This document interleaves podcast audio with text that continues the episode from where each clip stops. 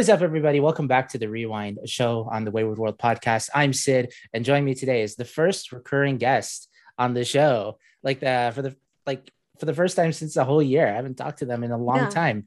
MJ Daly. MJ, what's good, friend? I, the the world I think is pretty good. Could be a lot better, Oh yeah, but Uh, that's it- what's. yeah. It's it's awful. Like nothing's It- cha- like, oh God, nothing's yeah. changed, and at the same time, everything has changed since the last Yeah. time we talked. Yeah, Isn't that like- crazy? oh my God, it, it's wild. Like right before we started recording, both of us were just saying, "It's been a when when did we when did we last talk? When did we record? September of last year. Oh God, it's Yeah. been a year, like Mhm. a full ass year. Yeah. Yeah." It Yeah, does, it- like you said, everything's changed, but also nothing's changed. It's so it's just really bizarre. We're yeah and now you're on a brand new show well not really brand new but it's like uh, a reboot a spiritual successor i guess spin-off spin-off series. i guess yeah you can call that. It's the Frasier to your Cheers. yes I, I really hope the show becomes frasier yeah that would God. be great I want every show to become Frasier. yeah i love frasier so much oh so my god good. i i distinctive distinctively have like a core memory of the one episode where he was a clown and he i think like he gave his father a heart attack do you remember Oh that my god! Yeah, yeah, yeah, yeah. like I remember like just dying over that episode when I was a child. Like my mom watched it a lot, so I remember that episode specifically. good taste. Good taste. Yeah. Also, MJ, it Hmm. it's not reflective like today because it's September, but by the time this comes out, it will be October, and there will be 28 days until Halloween. Did you just barf? Like, was that like cheesy? No, that was a that was a that was a a combination of a eh and Yeah. uh and a ha ha ha okay. Dope. put I- together. it yeah. sounds a little barfy. I make a lot of sounds that don't really make sense Mm-hmm. outside of my own head. Yeah. Okay.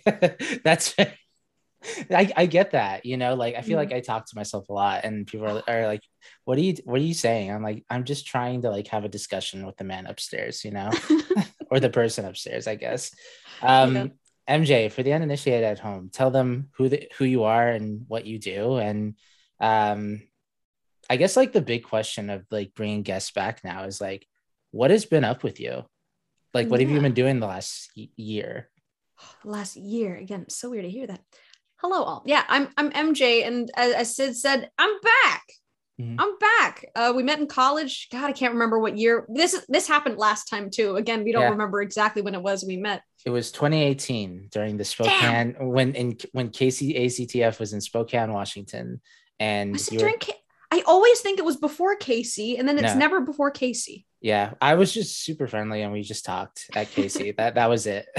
like that we met there and we're like, oh, a friend from Eastern Washington University. Like I love Yeah, yeah. Eastern Washington University. I think they have the best theater program in Spokane, Washington. oh so you flatter but i did love my, eastern has a great theater program I, I was really lucky to be you know a part of Mhm. that um yeah uh, in case you couldn't tell theater artist um mostly do acting.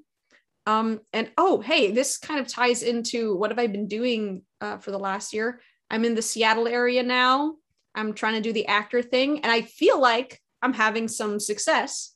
Wow. um yeah uh just this summer i did a show with seattle shakespeare company which was- Whoa. yeah which was like my my goal. Like i really wanted to work with the seattle shakespeare company and i did comedy of errors um with their Oh, wouldn't yeah. know their like uh summer summer tour and it was it was such an eye-opening experience for like so many so many different th- ways it was really fun uh there were only five people like five actors Oh. doing comedy of errors it was super intense i played both of the antipholuses Mhm.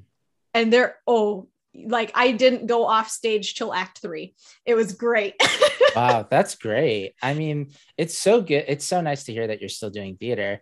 And uh you know speaking of theater very briefly uh with your friend you also did a podcast.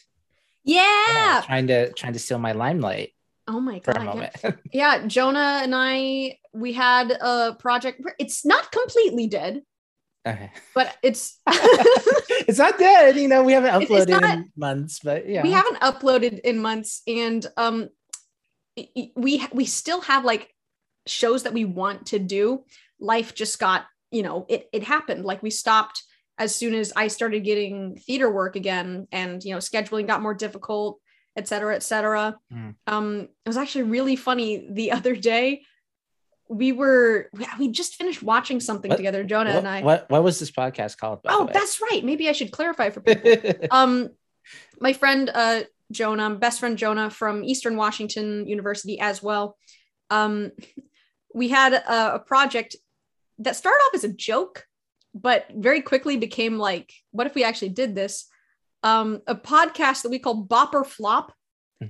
That we just we just listen to a musical, we take notes on it, and then we just have a song by song go through every track, talk about what we like, what we don't like, and at the end we decide if the show as a whole is a bop or flop. And I don't remember, we got like 30, 20. I don't remember how many we did. You got you got a um, good chunk in there. Yeah, and we again we have like plans to do more. Um, I think we le- we left off on the first half of Natasha Pierre and the Great Comet of 18 yeah. 1812. I think 19, so. Um, when I was looking when I was looking at your like, your thing, it, it was so funny because like in the description it was it, it wrote and we're back, you know, and we're not, and stuff like that. And he's like, well, okay, then you're gone. You yeah, know? no, I've got I've got the second half in my computer, and I mm-hmm. honestly should just go through it and post it.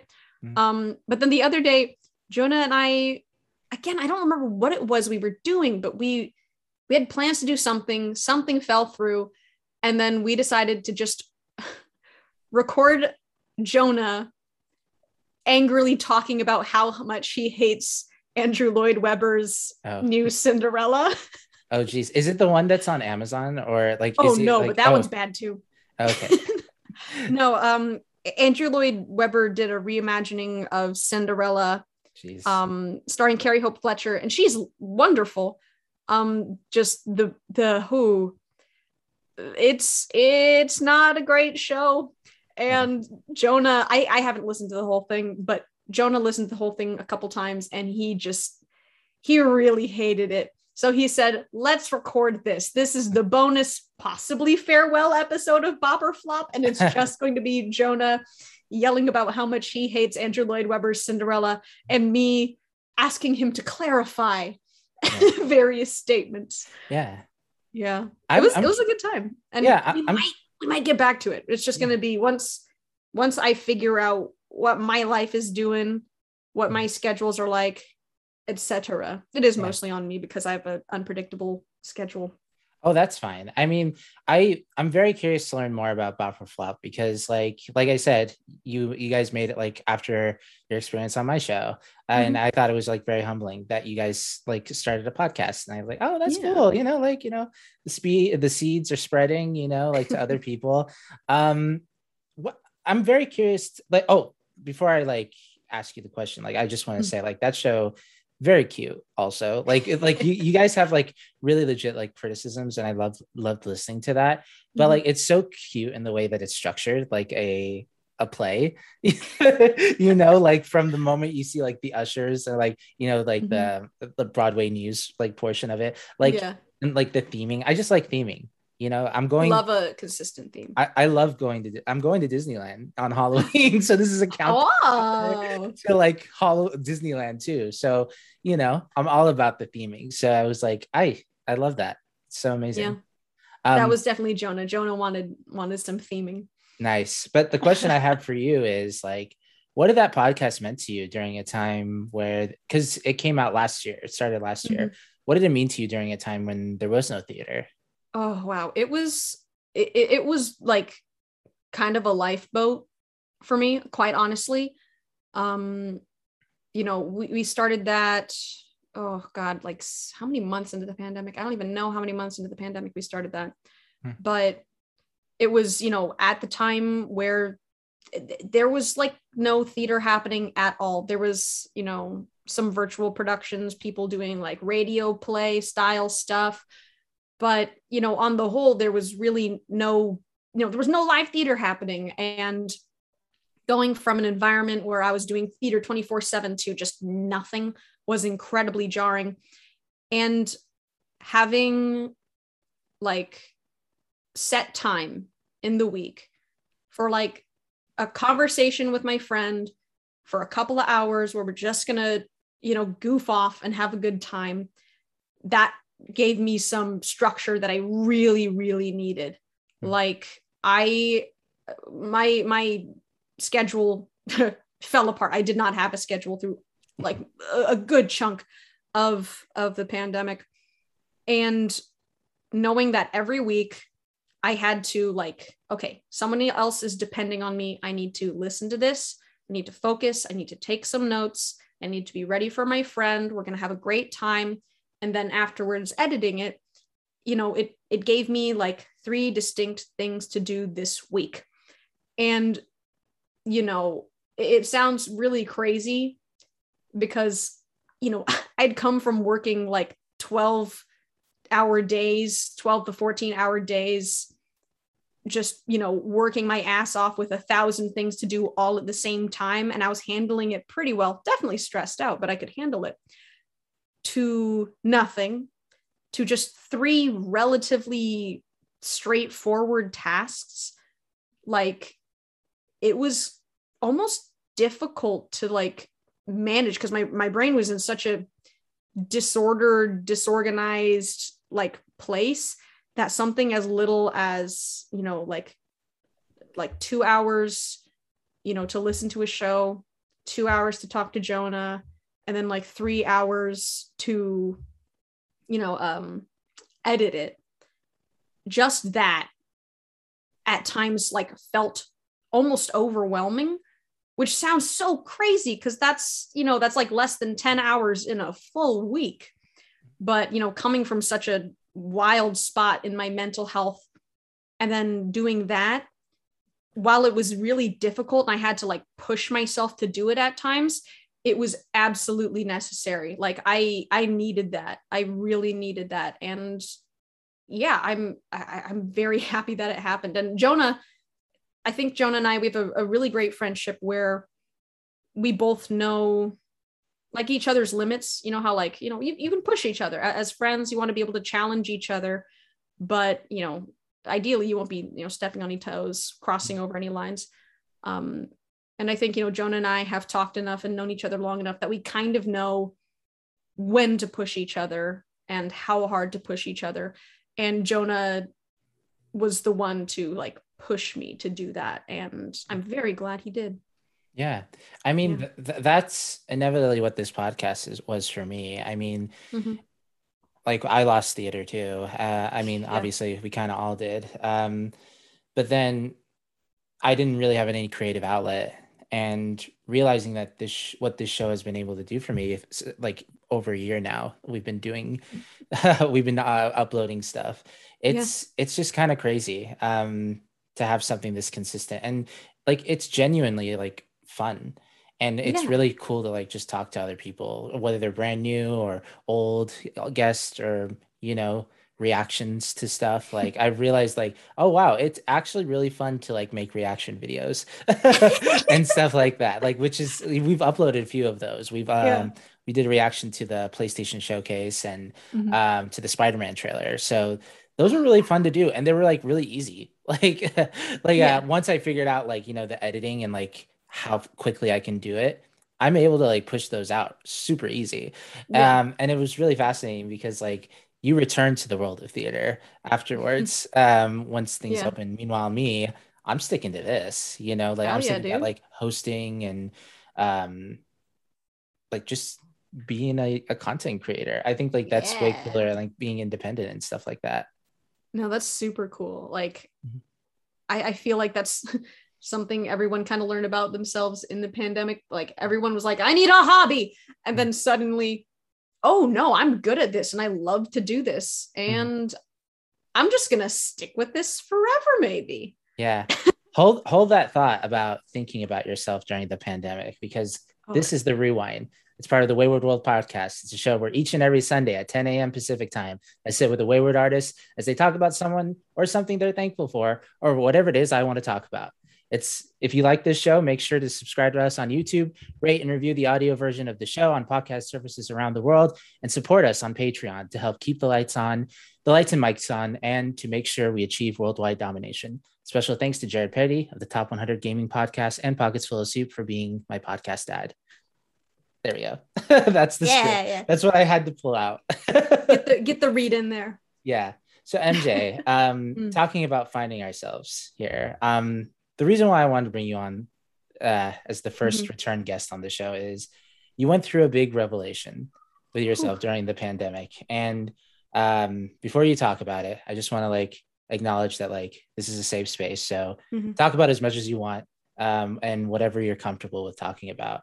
Um, on TikTok and you know like talking with you on um, like texting and stuff like that, I learned that you just recently came out, um, which is I think it's incredible when people come out. Like it's uh, not to like make it about me, like this portion, because I want to know a little That's bit more okay. Go go make it about you for a moment Yeah. because I'm about to go on about me. So have, have your you All right.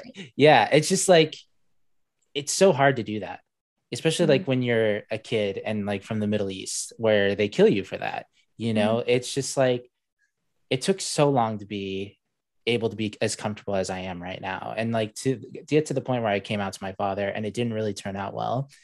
Now mm-hmm. I feel I feel like I don't have a secret to hide about being queer, and I'm curious to know a little bit about like what was going what's going on through your head now that you made this new revelation about yourself Yeah. Oh, yeah. Well, for for those of you who don't personally know me, um, I very recently, I, I would say I'm like 80% out. Mm-hmm. Yeah. Because, like, you know, all of my friends are very safe people, like 100% queer affirming, celebratory, like 100% pride. Um, so I'm out to, you know, everyone in the theater world, all my friends. Um, I've not told my parents, not because I'm like, I must keep it a secret from them and they'll never know. But I also am like, I don't know if I want to just bring this up. Um, I don't know if I even said what I came out as. Oh my God. I hello, yeah I'm a non-binary person. There we go. um yeah uh non-binary i use they them she her and honestly i think i might as well just add he him in there I, i'm kind of at a point where okay someone described it as gender is real in the way that wednesday is real it's like obviously we know wednesday. That's mm-hmm. part of the week. We have things we're going to do on wednesday. But you know what really is wednesday other than this socially constructed thing we use to keep track of a mm-hmm. nebulous time thing? Yeah. Also we made yeah. we we made wednesday like the middle of the week too. Like yeah why? like, what is that? And so i'm like yeah my my my gender is wednesday in in that way.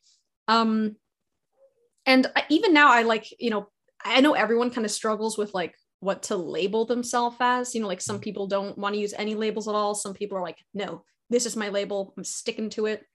Um so i i kind of just use the term non-binary because just- maybe the better term is gender apathetic Yeah. you know uh just to maybe help you out here personally i've been exploring my own gender identity yeah i use he they pronouns Wow. I've had I had an intense dream. I like and I've been having a lot of intense dreams lately where I literally yelled at someone and said I was non-binary myself. and I was just like, is that like should I believe that dream? But also I've had dreams where I've like killed people. I'm like, am I a serial killer? you like- know, like you know, like what does that what does that all Like, mean? Sometimes my subconscious is trying to tell me things. Other times I think it's just making up a lot of bullshit. Yeah, So but like I'm definitely exploring the gender fluid slash Mhm. non-binary like realm, and it's like it's hard to describe because like I feel comfortable either way. Like um, yeah. I, you know, people have called me girl, like especially with like the long hair. Like there was a uh, at my work at the front desk, someone literally called me a lady, like face to face. I was like, that was, that that's kind of shocking. Is it because like Mhm. I have like my, you know, like my my tits, you know, or do I look like a woman right now? Like I, that's not mm-hmm. that wasn't the intention, but like I didn't feel bad that they called yeah. me that, you know, like they weren't like misgendering me. So like I, I just thought like yeah, that was very interesting. And I also have a mm-hmm. high register when I talk on the phone. Yeah. And yeah. so there's like, oh yeah, hey ma'am, how's it going? And I'm like, I'm good. How about you? I don't even correct them. yeah, exactly. See, I think for me, that's like one of the first things that kind of like should have tipped me off mm-hmm. that mayhap I'm not a cis. Yeah. Um, I, I remember being really young and like not really caring. Mm-hmm. Like, you know, when when everyone's like super little, you, you can barely tell, you know, like, you know, we assign, you know, an arbitrary gender to someone at birth. And when you're like, you know, seven years old, the only way that anyone can really, you know, tell the gender that you are going by is long hair, mm-hmm. skirt or dress, pink or blue. Like there's, you know, not a whole lot difference. And I had people think that I was like a boy occasionally. And I was like, don't care. All right. mm-hmm. And I thought that was just like a fully, fully normal thing. And I think when like you know younger people also who aren't as like set in their ways also probably would be naturally more open to that anyways but you know as i grew up i just continued to realize i didn't care and my i made a joke about it on tiktok like moments i should have known that i'm you know a gender non-conforming person oh, when a small child stood up in a jack in the box, pointed at me, and yelled, Mommy, is that a boy or a girl? And my reaction was, Aw, thanks. and at that time, I didn't know. Yeah. But uh, t- another moment, I guess people are calling it egg egg moment. Oh. Yeah, I, have heard that on TikTok because yeah. I'm on TikTok now. I'm a yeah. TikTok old. Me too. Um, yeah. Yeah. Uh, what was I saying? Oh, I've found myself. Um yet again. I I started doing like drag. I have like a you know a drag king persona. Mm-hmm. Um his name's Lucas Prince. He's oh he's he's kind of a dick, but yeah, you know he's hot. That, he's hot. He I've seen him.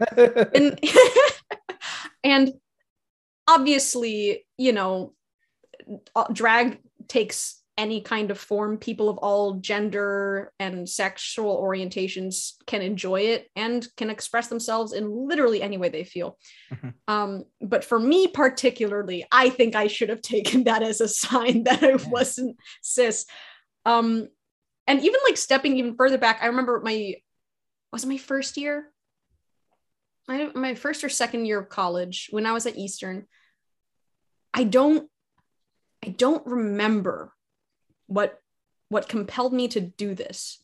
Mm-hmm. But s- somewhere along the way, I learned what a binder was. Oh. And I was just like, well, isn't that interesting? Maybe I'll just get one for fun. You know.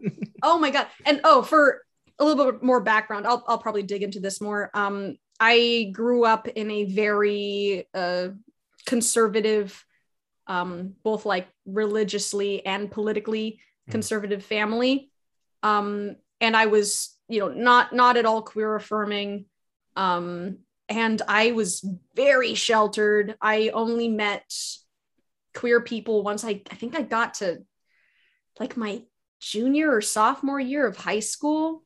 And i knew like you know two guys who were out they were gay and then one person i i think they identify as non-binary now. I'm not entirely sure. When when i met them um, they use he him pronouns. I, I, believe they use they and he now.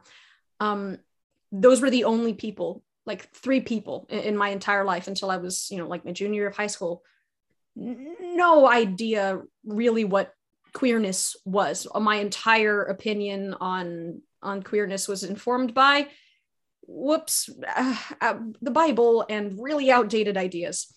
Um, so that's like kind of where I was. And at that point in time, I outright uh, was absolutely homophobic. Like I, at the time, fully believed that if you were trans, if you were gay, you know, anything under the queer umbrella, I, at that time, fully believed it was morally wrong and you're going to hell.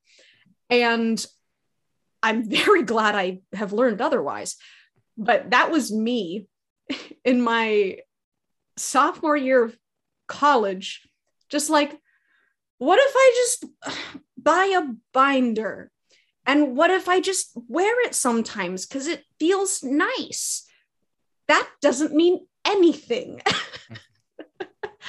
and it was so funny like you know that that experience happened. And i only wore it a couple of times you know like out because at the time i was still like going to a church on campus and the majority of my friends were still you know pretty religious and conservative. So i was like can't let them see this. But i went to the, one time i like wore it to a class i wore it just for like two hours at a creative writing class and that was like the only time I I ever wore it out in public, and I felt like really, really self conscious, just because I was like, what if somebody who I know sees me? And I like ran right back to my dorm afterwards. But you know, that was like a I think the very first moment that I thought just just maybe just maybe something's up. but it wasn't until it wasn't uh, it was theater really that broke me out of that mindset. Like i i started theater my my junior year of college. And in between like the the summer i had like shaved off the the bottom of my hair. I did like a full undercut. And i remember you know walking up like these this these stairs up to um a classroom. And someone who i'd met briefly last year stopped me and said oh, hi. You know, how are you? It's good to see. I'm glad you've joined the program. I was like, yeah, thank you so much. And then she was like, oh, yeah, before I go, because she was like on her way out, she's like, what are your pronouns? And he went, oh, she, her. And then she went, okay, just checking, then left. And I was like, isn't that nice? I'm glad she checked. Yeah. They haven't changed, but isn't that nice? Yeah. And I was like, hmm, hmm, hmm. And then uh, another one of uh, somebody else who I, would met the year before also said, "Oh, I 100% thought, oh, you shaved off all your hair and figured out that you were queer. I just assumed you were from that point on." And she's like, "And I'm shocked to learn that that you're not." And I was like, "Yeah, I don't know. Guess I'm just not." And it was like, it was a joke through for, through my entire time at college that uh, MJ's queer bait oh my Just God. queer bait, no big deal. Like to be frank with you, MJ, like that's what mm-hmm. I thought too when I first saw One hundred percent. Yeah, I was just like, yeah, this person they they they're queer. Like I'm I'm getting mm-hmm. a gaydar sense, you know, like oh yeah, out. But then I was like, wait, they're straight, huh? I was like, and they do drag, and I'm like, okay, that's yeah, that's like, cool. Like revolutionary, go off, you know. like isn't that oh. But isn't like stuff like that like just really interesting? Like mm-hmm. to look back on it and just be like, man, there were so many clues here. Like for me, I so always many. uh for me, I always go back to like being 14 and being super like into like these two brothers like that were mm-hmm. that were at the time close friends with me and i was just like man i really like these guys really really like them and you know when they became like assholes eventually i it broke my heart like oh. it actually made me sad like depressed cry. And I'm like, why am I being so sad right now? Like uh, this is never like like my friends have like I've had friends who left me before, mm-hmm. you know, it, it, didn't bug me this much. And then, you know, lo and behold, I was just in love with them because they looked we, right. We figured out. Yeah, yeah. Like it's so it, it's so weird all the moments that you look back. Like uh, another huge one um I think eh, like we were saying gaydar queers know other queers even if they don't know they're queer. Um yeah. like i i actually i need to talk to all of them. Uh i had a group of like four or five ish friends um from like middle school to high school um from like my church that i i was raised in. And we were all like oh we're just the weird kids you know we're just weird. We you know we're kind of off in the corner doing our own thing. And on like the day when everyone's moving up and like the new the middle schoolers are now in high school, we'd always find like the kid who didn't like have a group and looked very lost and terrified. And we'd be like, Yes, come here, come join us. And we made a lot of jokes about how we're just we're weird, we're quirky, we're different. Mm. And then like the year after we graduated high school, and then for like every year or so after, I found out that one of them was queer. Wow. Like every, not every single one of them, but of like four, was it four?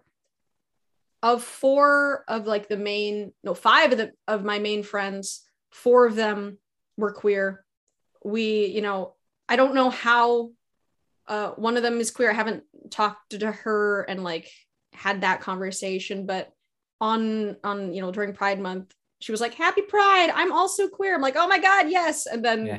we we stopped talking, but yeah, I was like, "Wow, all my all my church friends are queer," mm-hmm. and I was still just like, "Oh well, I guess I'm just the one who's not." So funny. MJ, I do have a question for you. Um, because mm-hmm. we talked a lot about like, you know, signs from when we were younger of like when mm-hmm. we were queer. I'm very curious to uh to ask you, what was that lightning ball moment? Like, oh, I dropped my pen. I usually have oh, like oh, a little stim thing. Oh, um oh, yes. uh what was the moment for you? Like, uh, I think you came out this year. Was that mm-hmm. right? Yeah. Uh, yeah. What was the moment for you this year where you kind of step your, your foot down and you're like, no, MJ, this is this is who you actually are. This is I, I feel like this is possibly the nerdiest thing ever. um go ahead. Because it's it, it's I had like my like firm realization, mm-hmm. but it was kind of a slow burn from like three or four years before. Um when what year was it? I think it might have been when I was like 19. I was playing a game of Dungeons and Dragons. There we go. With yeah, with some of my high school friends. We all know the gays love D and D. Oh yeah, um, I actually it's also. Know. Oh my god! Of so I have a, a friend group from D and D. There were five of us. Yeah, five of us. So far as I know, I think I think one of them is is not. But again, four of the five queer, three of the five are non-binary. It just feels like a high ratio. Yeah. Um, but so I was playing a game of D and D. It was a one shot. We were on a train and we had to like stop a heist. So we're you know running through the train, getting some bad guys, and the DM Jackson Johnson, love that guy. Um, oh, don't mind me. Uh, he introduced an NPC. He was narrating the scene. We like walked into a train car and there was a person behind the counter like you know doing the bartender thing pouring drinks polishing glasses. And he said you walk up to them. They're this very you know an androgynous looking sort of a figure. Their hair is swapped over to one side. And they've got one bright green eye one red eye. And they're very charming. They're you know they're really you know talkative. Their name was drennan. And that was the first time i ever heard they as a singular identity pronoun. Really?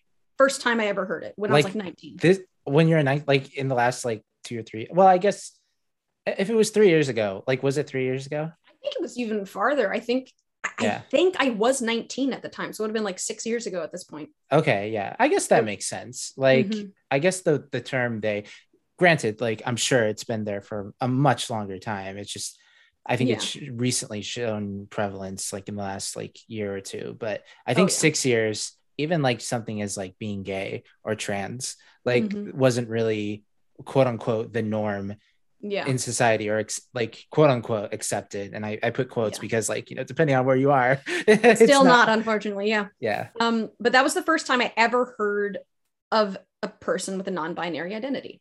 Hmm. And I remember in the game, I just love them. I was like, Drennan's great. I love this NPC.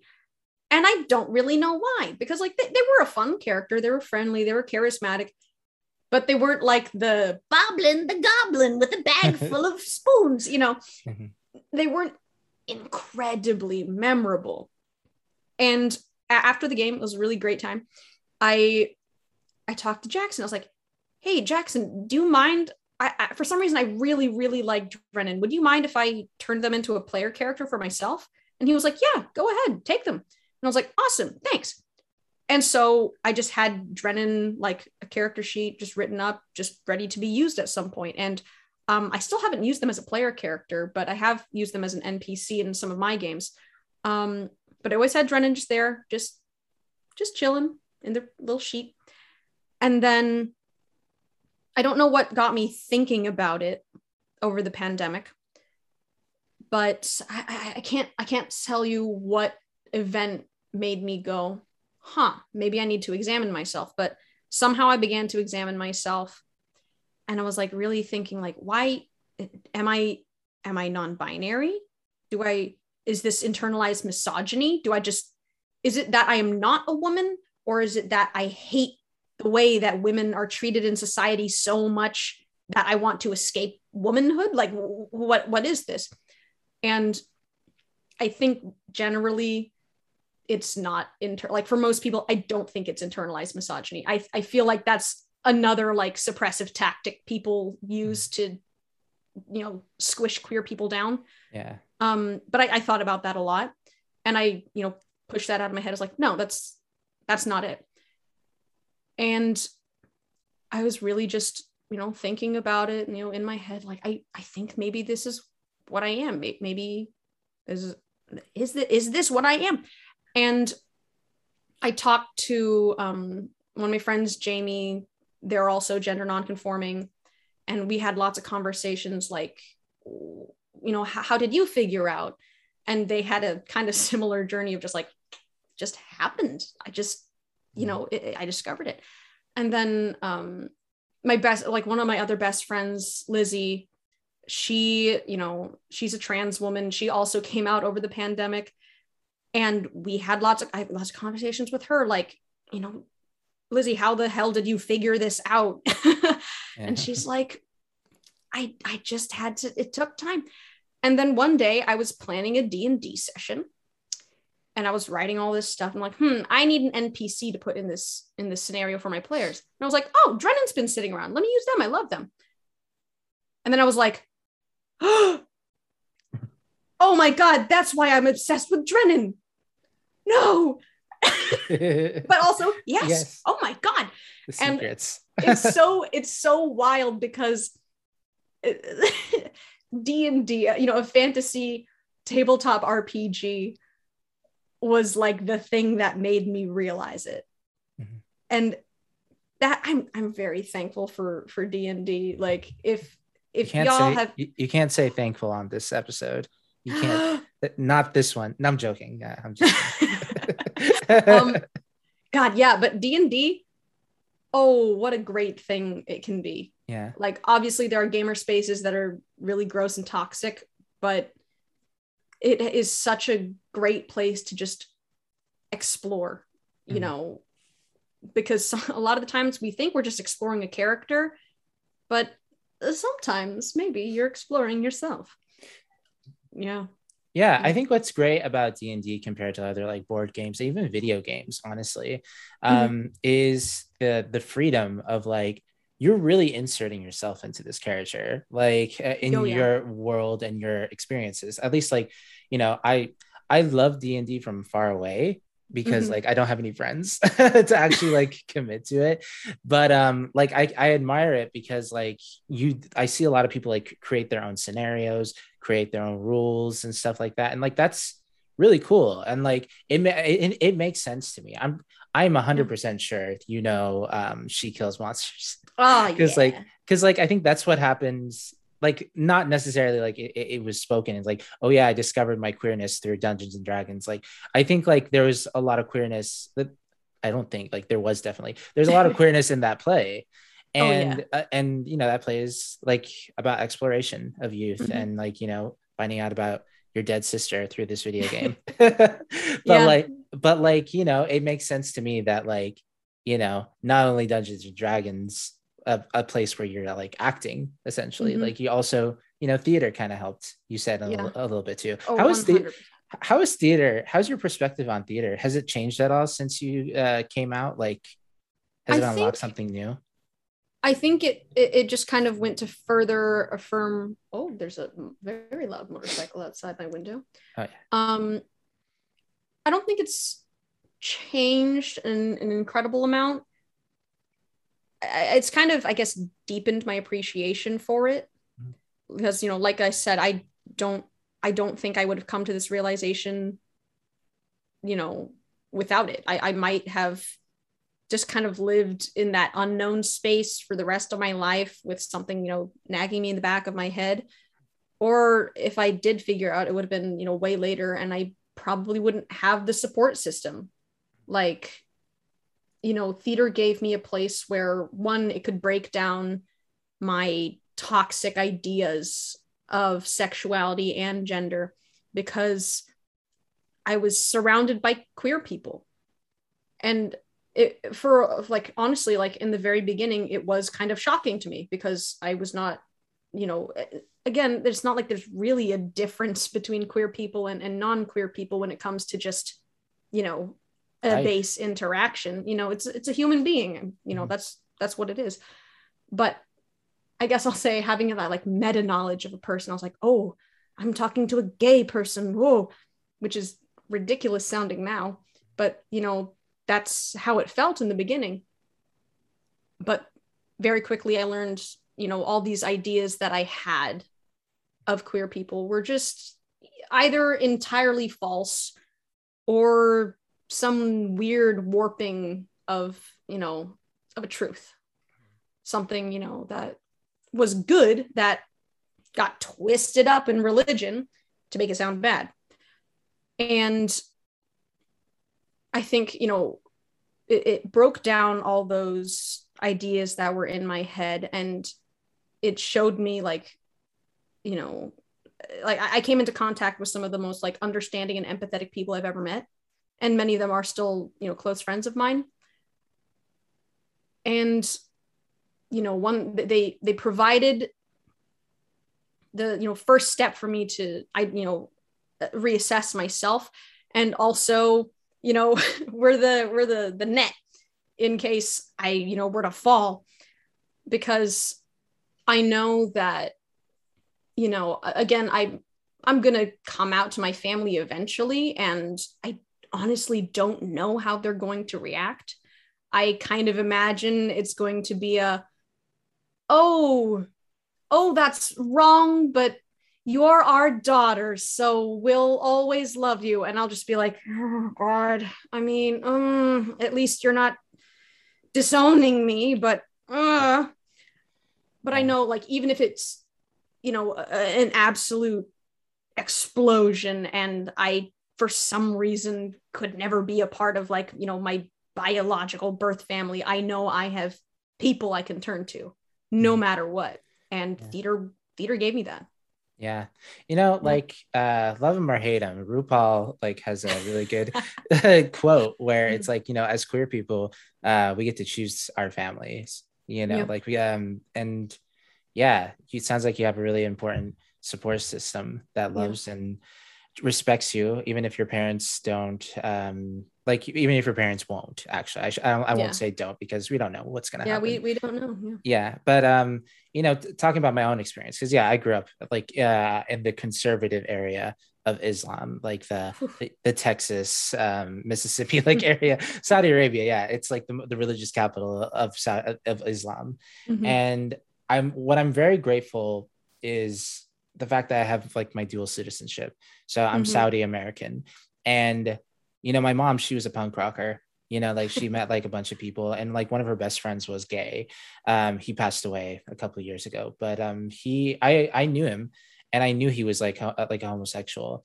Mm-hmm. And when I became a teenager, and then you know my mom left, and I didn't have that side to like contact any with anymore. Mm-hmm. I was exploring it with myself. And like I didn't like resent like my family or even like the people I knew from my mom's side. And so when I was like thinking about being queer, first of all, I was just straight up like, how do you not be gay? How do you not stop oh, thinking the- about guys? oh, the denial and the, Yeah. the guilt and the Well, oof. it wasn't just that. It was just like I know there's the death penalty for gay people. Mhm. Like I, there's literally nobody you can talk to about this, like without like raising suspicion. And Yeah. so there was a lot of exploring like that, but also just like thinking to myself, I'm like, well, how many gay people that I do I know? And I was like, oh yeah, I do know Chuck, for example. I I know him. He's gay, and you know he's not all these stereotypes that I hear about queer people of like you Mhm. know being child predators and like just like Ooh, little yeah. boys or stuff something weird like that. He was generally a good guy, and every time we hung out, like even as a kid, like I really liked Chuck. Um, Yeah. And then the internet happened, and Hmm. I meet like my online internet friends from like the, the United States and Canada, you know, the leftovers. Everybody knows who the leftovers are uh, on this show. Um, and, you know, two of them in particular, you know, Jericho, and then we also had Richard. Uh, we're both gay. Um, Richard at the time, he was more bisexual, but then later he identified as gay. Mhm. And, you know, I love them more than the people that I knew in real life, you know, Yeah. like the people that didn't know who I was, like in a lot of aspects, like Yeah. even before like coming out to myself and stuff like that. Like they didn't even know things about my family that I was like too ashamed to like talk about. Mhm. And I one day, like I was 16 years old, I was just sitting there and having this conversation with myself again about being at least bisexual. And I just told myself, like, look, you love these two people. Uh, like they're important um, pillars of your life. What does that say about them if you're not willing to like accept yourself? You know? Yeah And I was just like, yeah, it sounds like you're being hypocrite. Like it sounds like you're lying to yourself. If you you're gonna accept them Mhm. being queer, but not your own self, it's like that's sus, man. And so like I came out as bi, uh, but even then I was just like, you know what? I'm gonna acknowledge that I like guys, but no sex. I'm not doing that. Mm. Ew, that's Yeah. gross. I don't want to have sex with men.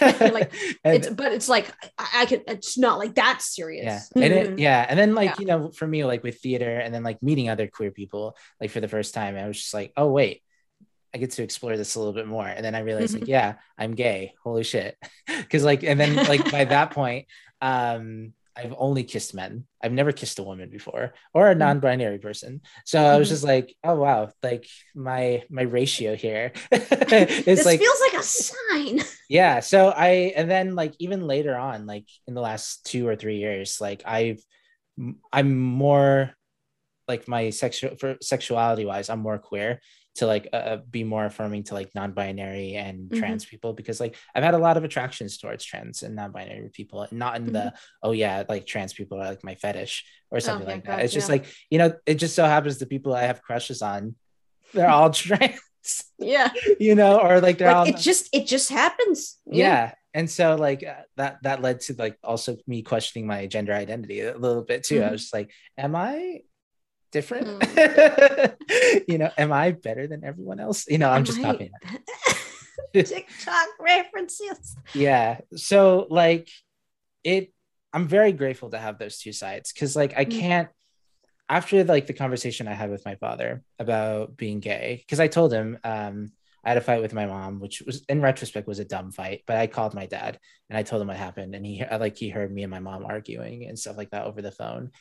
And i ended up like just like hiding in this closet right here like right inside. And that's when i Uh-huh. told him that uh, when i told Wow. him that i was gay. And like you know he was you know he was loving and supportive but like he just straight up didn't accept it.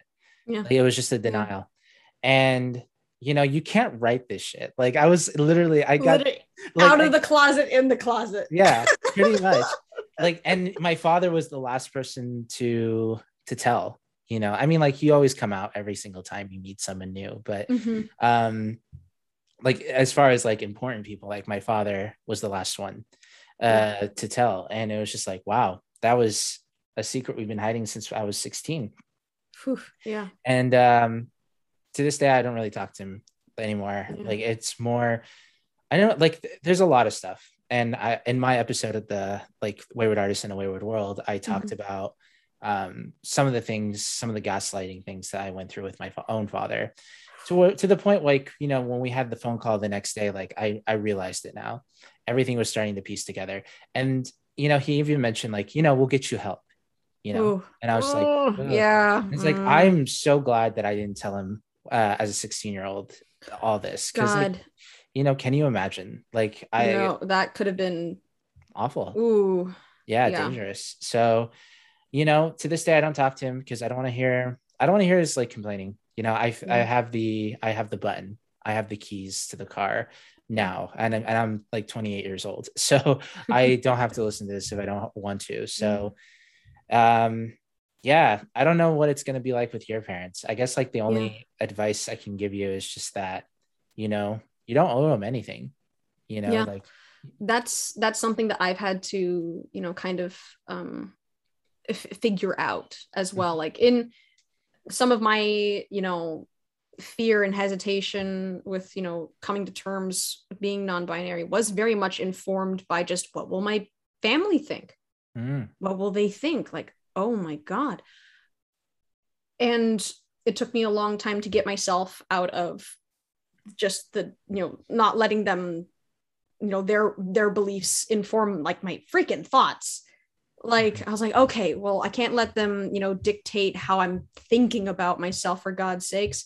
So i you know got past that barrier but then there's still the barrier of getting past what they think and actually doing it you know? Um yeah it's it's been weird because like my aunt uh she knows. I love my auntie joy. She's the best. She's basically just me but born like a couple decades earlier. Yeah. she, uh, she's a say uh auntie joy you're the best. Um so you know she knows she's fully affirming celebrates it.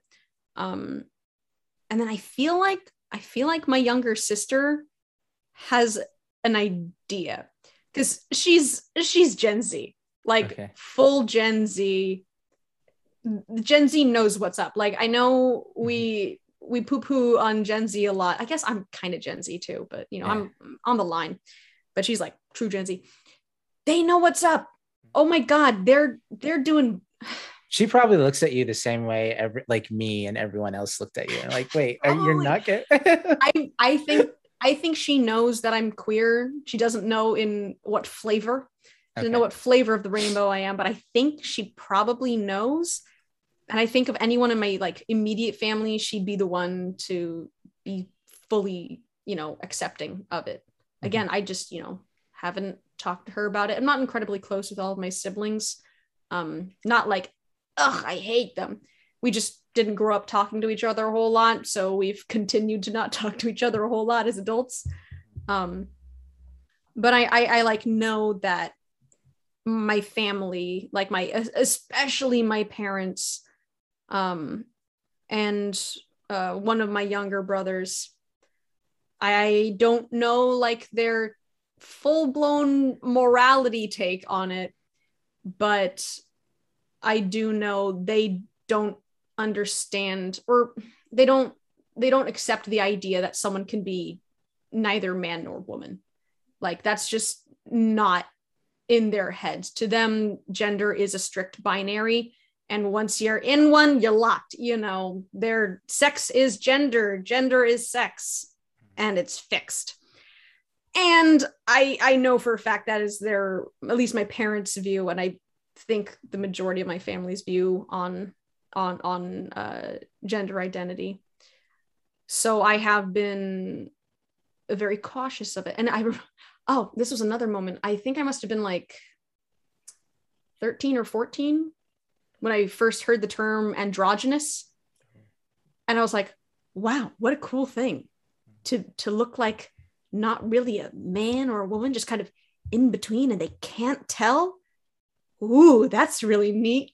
Again shouldn't Yeah. should have caught on sooner. But i remember i don't know how i learned the term but I, I remember learning the term and i was just like looking through something online of just like androgynous clothing style blah blah blah. And i found like somebody's slideshow presentation on like the history of androgynous clothing in america and how it ties into like the politics of this and this and that. It was very interesting. And i remember telling like bringing it up in conversation with like my mom and dad. It was just like oh yeah i learned about this thing. It's very interesting. And my dad like went bam on it and was like that's not real. They're trying to erase gender and they're they're it's going to ruin the family unit. It's going to ruin this. It's going to ruin that.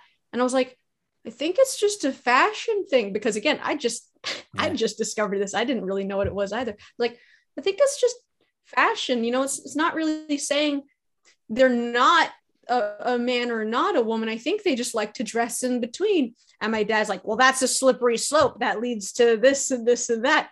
And I was, as a kid, I was like, I don't know. I, I guess that's right, but it sounds kind of weird. It, it doesn't feel quite right, but I, I guess I, what do I know? Yeah. um, and I, I remember, you know, coming out of that conversation feeling very defeated.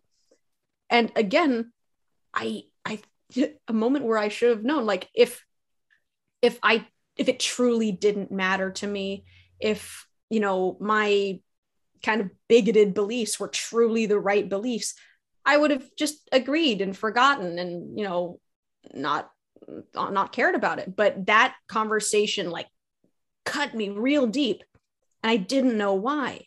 Hmm. I was just like, why do my parents think this thing is so bad and why do I feel terrible right now? Like it was it was such an odd moment. I think that was like the first like really distinct moment. Mm-hmm. Like yeah, that, oh god, there's just so, so I could say so many times in my life. Oh yeah. Also, my favorite YouTubers, uh, like growing up, uh, some of my favorite ones aside from like you know comedy and whatnot. Um, what's her name? Uh, Stef San Sanjati, I think is her her name um trans YouTuber. She does um like you know mostly like let's talk and do makeup and whatnot. And she talked like a lot of her um a lot of her platform was talking about like, hey, I've been, you know, on estrogen for nine months and update, update, update. And I remember watching it being just like, wow, isn't it great that this person can just do this with their life that's very interesting. and then another YouTuber called uh, Jammidodger, Jamie. He, you know, also same kind of thing. A lot of queer commentary. Um, his transition process, and again, I was just like, wow, he's he's real neat. I'm I'm glad he's doing that for himself. And it didn't didn't click in my head then, mm. and it, it's it, it's so funny looking back and just being like you dumb idiot. Yeah. Why didn't you see it earlier? Yeah.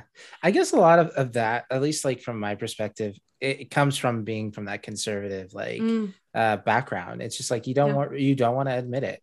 You know, like you yeah. you see the signs and you're like, you who are you gonna talk to about any of this stuff? Like at the time, yeah. like maybe like I'm a I'm I'm I'm a little bit older than you. Like mm-hmm. I didn't like grow up with a lot of like queer representation. And how old are you, MJ? By, by I'm 25. Yeah. 25. Okay. Yeah. Yeah. yeah. Couple, couple of years. Enough yeah. years that the internet and geography would have made a, a, a difference in our upbringing. Yeah. I feel like if I was a kid at like in this day and age, like I think it would have been so much easier to like oh figure, my god figure a yeah. lot of this stuff out but like back then like you don't have all this like like uh, representation and you're just sitting there like with these thoughts that you were mm-hmm. grown up to th- growing up like you were thinking like oh yeah this is bad to be thinking this way who oh, am i going to talk to who am i going to talk to about any of this stuff and mm-hmm. then you mm-hmm. meet like that's when you meet other people like you know my friends online and you know your experience with d&d and theater yeah. and stuff like that and it's just like yeah the the wheels are the wheels are clicking now um yeah oh yeah the other thing was like with those guys is like one day they were at my house and like we kissed on the lips you know Ooh. and like uh, and it was just like one of those things like you know in arabic tradition like kissing on the forehead or like even on the like the cheeks mm-hmm. you know like was a sign of like respect you know i yeah. i give i've given my friends like forehead kisses like those are to me it's not like a term of like you know sex I, am in love yeah. with you. Like i was like oh no i respect you. Like this is a yeah, this is just like friendship yeah. and, and friendship kiss. You know a little forehead friendship kiss. Yeah i mean um, honestly it's very sweet. I, I love it when there are cultures because the like american culture is so tied to physical contact equals sex yeah. which is not true. I love hearing like and seeing people of other cultures embracing like physicality as you know appreciation for someone in a non-sexual way yeah because especially yeah, we do it we do it especially for old people because like you, Oh, you got to respect those. Uh, but anyway like no our kiss was on the lips you know? Like it was straight up and i was like i kissed him and i was like and he was like yeah this is like all right whatever. And in my mind i was like yeah this is uh, like speaking the words i was like yeah this is all right whatever. In my mind i was like wait a minute. There's something there's something wrong here. The glass is shattering in your mind. Yeah i was like this i could not have liked this a lot more than i i thought like. Oh my god i just I just thought of something. So oh my god. Um so this is um uh, 20 2019 uh, i had an internship with a theater in northern california and we did like an educational like kids show like that toured through um toured through schools and i played like a bunch of different silly characters it was a good time and at one point in time i played like a 12 year old boy and I was like wearing joggers and I had like a bomber jacket and I like had I had an undercut and I like pulled it back into a little tiny little man bun. Mhm. And to me that was just like ah just another day of cross dressing. I do that all the time. Um and it was just you know it's in a silly kids show. I'm not thinking about it. And um our stage manager Remy who actually is like I think the first non-binary non-binary person I ever met uh, they would be like sitting there, you know, pressing buttons on the soundboard, doing cues.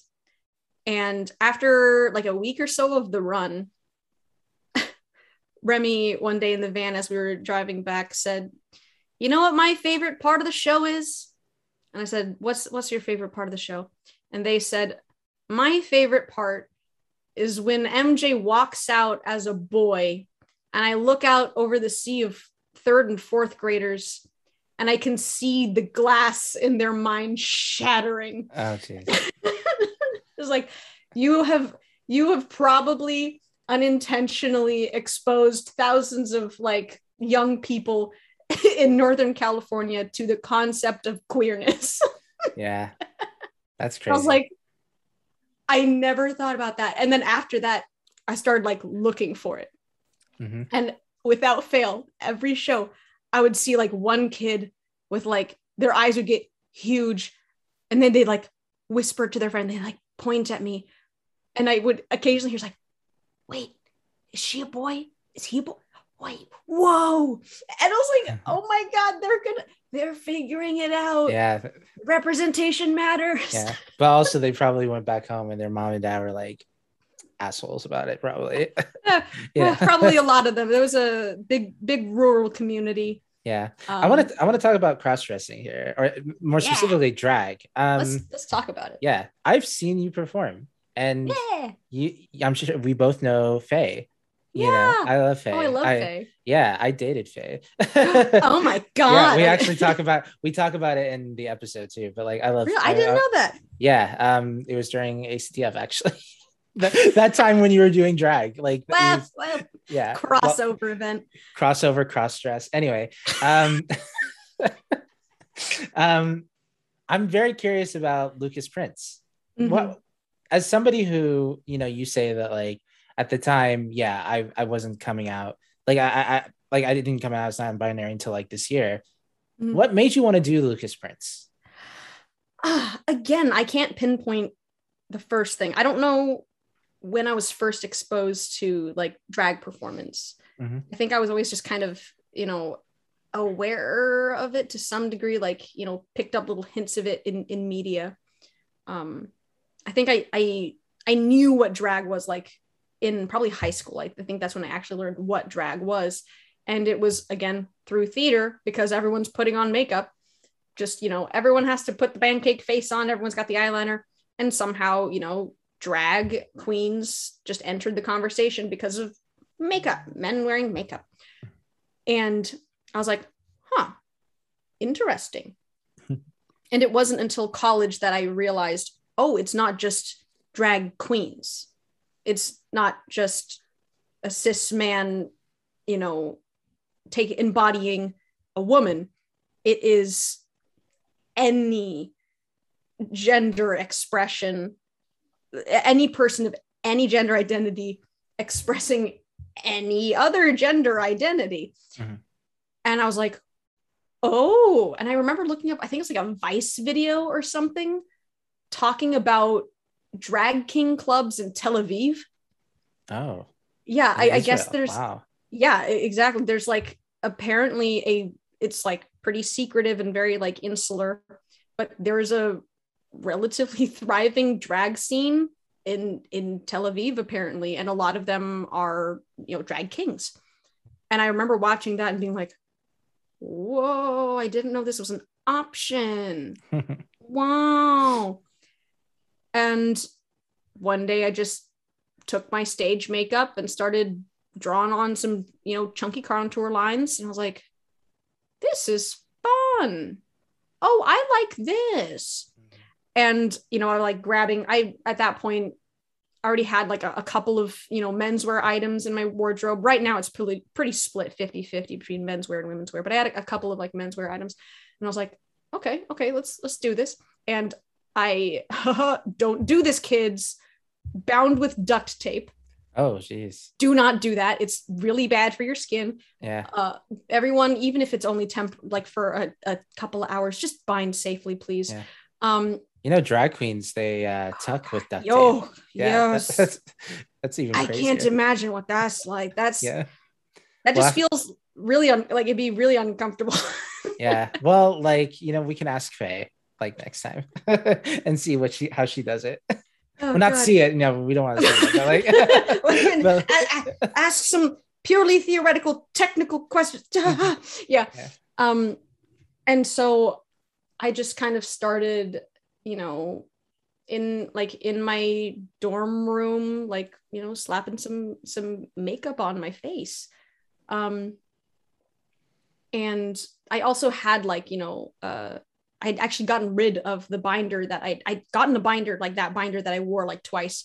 I'd gotten that rid of that one because i was like no never again will i do that. Never again may i cross dress. And so i was like damn i don't have it anymore. Um but i just i remember i would spend like quite a long time just kind of staring at myself in the mirror. Just like what does this mean? Does, does this mean anything? Because like this is me but it's but it's a character. But obviously it's me within that character. But i'd be okay if i was this character other than he's kind of a, a, a douchebag. He doesn't have the best personality. Um Yeah. um but i'm like i kind of had like the thought i'm like if if this were just me if i was just somebody named lucas who everyone perceived as a man Mhm. i was like i feel like i'd be okay with that. And that was a, a a big realization as well just being like huh. Sure that doesn't mean anything. Yeah, we'll deal with that trauma later. we'll, we'll deal with all of that those repressed uh, things later. Um but yeah drag kind of became i think that was like when i first began to actively explore you know gender expression. It was still not like reaching the point of gender identity yet but it was definitely my first steps and what led me to feel comfortable with a you know a, a more masculine um you know pres presentation. Because you know again given the family that i was raised in i never really you know liked uh you know traditionally feminine things i wasn't like opposed to it but it was just like i don't really want to wear a dress because i can't jump and kick in my dress Mhm. and I just want to wear pants right now. Or no, I will be very loud. I don't care if women aren't supposed to be loud. Uh, you know, all those sorts of, you know, old school, this is what women should be, this is what men should be. And I was very still thoroughly entrenched in this is how I act as a woman. And I wasn't comfortable in, in those super rigid, you know, like rules about femininity but doing drag made me kind of feel okay with the fact that I didn't want to express myself that way anymore. Like I had the urge to not express myself in that, you know, feminine, feminine way anymore. But I felt like guilty if I didn't, because I was like, that's that's what I'm supposed to do. And drag helped me be like, hey, you don't feel that way, and that's fine. You can just decide to not act that way anymore because that's what it is. It's an act. It's it's it's not really what you want to be doing. So drag definitely, you know, h- helped along with that and which then eventually led me to be able to question the identity behind the expression. Yeah. Yeah, I, I think what's really interesting about drag, again, d- dipping into RuPaul's Drag Race, uh, again, um, like talking about how political drag can be, or like you know how people Yeah. have like been able to like find themselves through drag. Like it, it go like what's really great to me about RuPaul's Drag Race, you know, like despite again RuPaul, because like you know I, I think like it would be kind of cool if RuPaul came on the show, but also like you know RuPaul a lot of stuff with him, but like the Like, show I got gen- some beef. yeah but the show in general i enjoy it a lot because like you know it just showcases like this is more than just like men pretending to be women Mhm. like it's so much more than that you Yeah. know it's like it's empowering it's like identity it's Mm-hmm. queer you know it's different than like Yeah. what you'll see elsewhere and you know I, it totally makes sense that you're able to like find yourself through Yeah. this character like and eventually like the pieces like kind of came together eventually like sure you didn't figure it out that that moment but like uh, it, Mhm. it was it was there for you to like explore and like to Yeah. find yourself i'm very curious do you still do drag like uh, do you I have mean, plans I would really like to, you know, right now, just, you know, because of like the a pandemic environment, it's kind of difficult. Um, I will occasionally, you know, I still got like my, you know, stage makeup. It's really old and I shouldn't be using it anymore. But that's right no judgments I think all drag artists have like just that old, old makeup they shouldn't be using, but they still use it. Mhm. Um, you know, I've definitely like, you know, done some practice on on stuff and you know, um, I still have an interest in doing it. It's just, you know, finding the the time, the environment, you know, to to re-enter that space. I'm I'm really hoping that, you know, once things, you know, begin to settle back into, you know, some some sense of pre-2020 normalcy, um, hopefully I'll be able to, you know, get back into like, you know, performing or at least just, you know, being surrounded by people who actively engage in drag. Mhm. Um, yeah, that's that's kind of where I'm at with that right now. Nice. I hope you do because I really liked you. I, I remember your performance. I think. uh, like, were you the one like in phase like presentation? Like, was it like was there a person with like Velcro like that was Uh, performing with you? I could be wrong. No, you performed. that- You performed with Evelyn. Elson. yeah, yeah. yeah. Um, Yeah. Evelyn's also a friend of mine. Uh, they were on uh my show, Dog Sees God, which we Yeah. won't talk about anymore. I don't want to talk about that show. It was like what three years ago. We're done with it. um, It's passe. yeah, MJ, we're Mhm. kind of getting towards the end here. I'm gonna ask Yeah, you. I'm gonna ask you the same question that I asked uh, Faye here. Um, Mhm. you know, there's again on RuPaul's Drag Race again. um, they have always this segment towards like the final four where they Mm-hmm. bring like a picture. I don't have a picture, so pretend like this is a picture of you right now. It's this M&M bag. Um, this is little MJ, you know, Oh, from look at you them. know, like 10 years. Look at them. Yeah, two. um, that's little MJ, 10 years old. Mhm. Um, what do you want to tell that MJ right now? Like, what's one thing you want to tell him that you know Hmm. about yourself right now?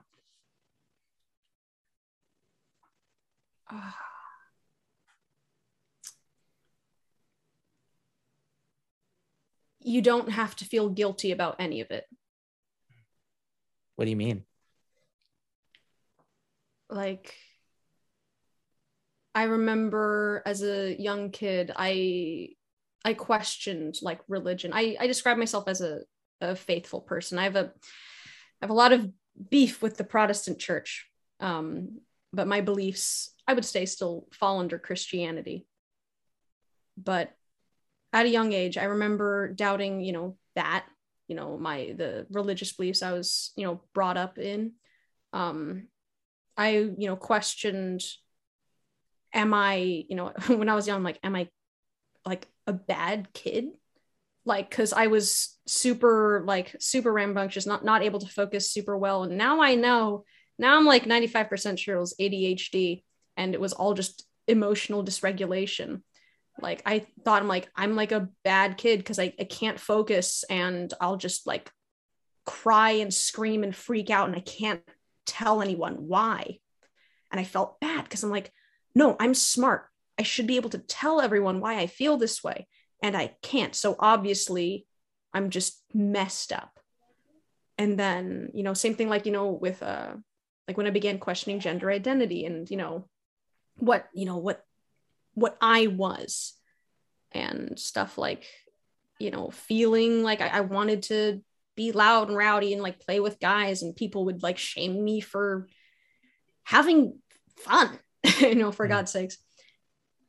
And you know, all all these things and and so many others from a very young age, I definitely felt just kind of guilty for my general existence. Like it, it kind of felt you know, like all the things I enjoyed about life and about myself were somehow wrong. You know, even little things like, you know, I, do like sketching, like, you know, digital artwork and stuff. And I, I, I had somehow a lot of like spooky influence, I very Burton-esque and like creepy creatures and whatnot. And I I loved, I loved drawing creepy, creepy animals like xenomorph from alien. Oh beautiful. Oh she's beautiful. Yeah lesbian icon. Absolutely. Yes mother. And i would you know draw stuff kind of kind of in that in that vein. And my parents would like look at it and be like oh god why are you drawing that? That's creepy. And i was like i don't know. I just I like it. And like i would you know i started like listening to like like metal rock music. And my dad literally said i feel like there's something wrong with her. Women don't like that kind of music and I had all the like all like literally the thing all of the things that I remember brought me joy in my life I questioned constantly because I was told over and over again that they were somehow either morally wrong outright or just wrong for my gender or my you know perceived gender at the time. And you know, knowing what I know now, I still carry a lot of that guilt. There's still lots of things that I need to break down. But knowing what I know now, if I could just, you know, tell my younger self and somehow make my younger self believe that none of it's wrong. You don't have to feel bad for it. Like, you know, even if I was just a cis straight person for the rest of my life and I just, you know, no matter the person that I became, the person I was shouldn't have had to feel guilty about any of it.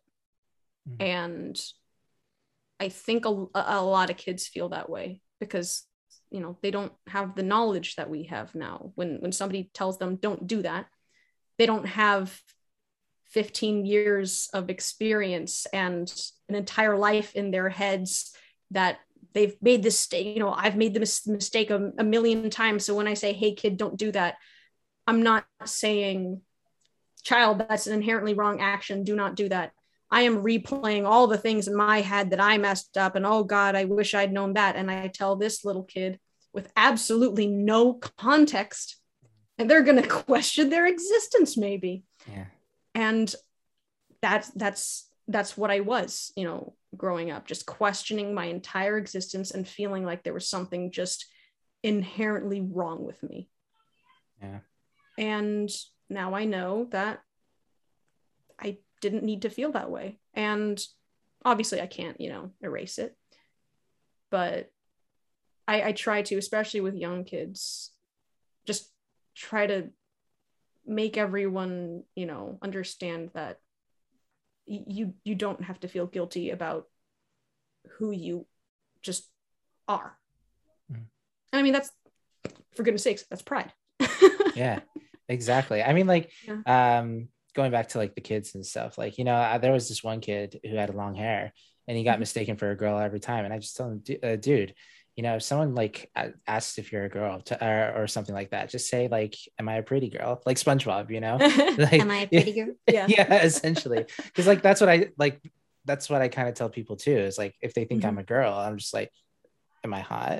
Do you like it or something like that? You know, um, Yeah. I I don't I don't want to like get angry about like ah this person called me a girl that sucks girls suck and it's Mhm. like no girls are Yeah. amazing I love girls like Mhm. girls are way better than men like gay men gay men for me are what you know straight men are to women yeah sometimes you know like it's like ugh, you you guys Ah, like yeah. this, this must this must be exactly what straight women go through on a daily basis but anyway i, I want to go back to like you know you feeling like shame and stuff like that real quick because like you know it's sad because like that's Mhm. religion to me like Yeah, that's God.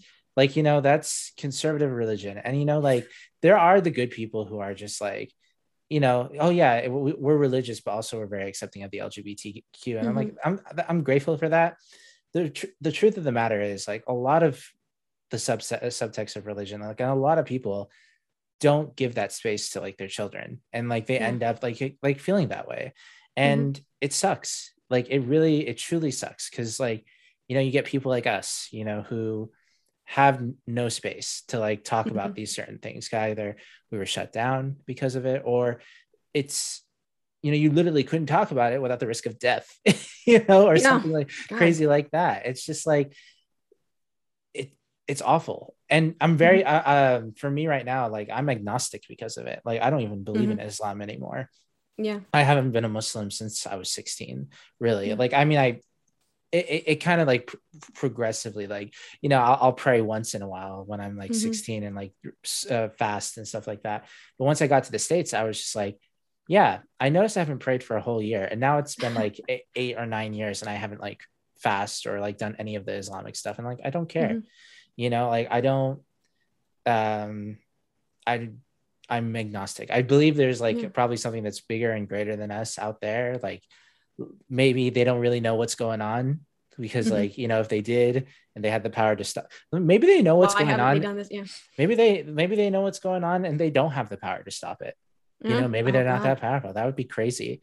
that would be wild. Imagine if somehow we found out there was some like supernatural being who just was like sitting on the sidelines, like, "Ah, I know how this is gonna pan out. I've I've seen the past Well, they- and future. I well, exist probably- in all spaces, and I can't do nothing about it. yeah well the, the other thing is like i don't even think like at least my god like or at least uh, whoever Mhm. spirit i believe like i don't even think they know how we turn out it's like the sims you know literally you know like god's just like hanging out like on his Mhm. computer and like you know he deletes the pool like he deletes the ladder and the pool it's God just like deleted the ladder. the- right now, that's what this this this last year has felt like. This last year has felt like God is playing Sims, and he just deleted the ladder to the pool. yeah or you know he has a virus in his computer and just like fucked everything up literally Oh, but like Yeah.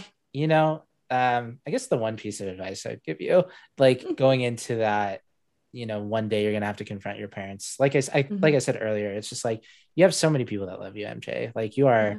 truly an amazing person and Mm.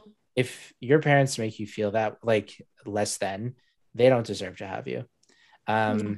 just know that like when, when the time comes whether like this thing blows up or they Mhm. see it or something like that just know that at the end of the day you are one of the best people i know like i'm not joking like i thought you were so cool when i first saw you i was a little bit intimidated but then like you were just like dorky and stuff i was My like God, I've been told by a lot of people that I'm intimidating. because you look so like, you are you are incredibly cool i swear to god like the wow, hair cool. like the dress, like the androgyny of it all. Like you just look, you excel coolness. I just like I look like a dork.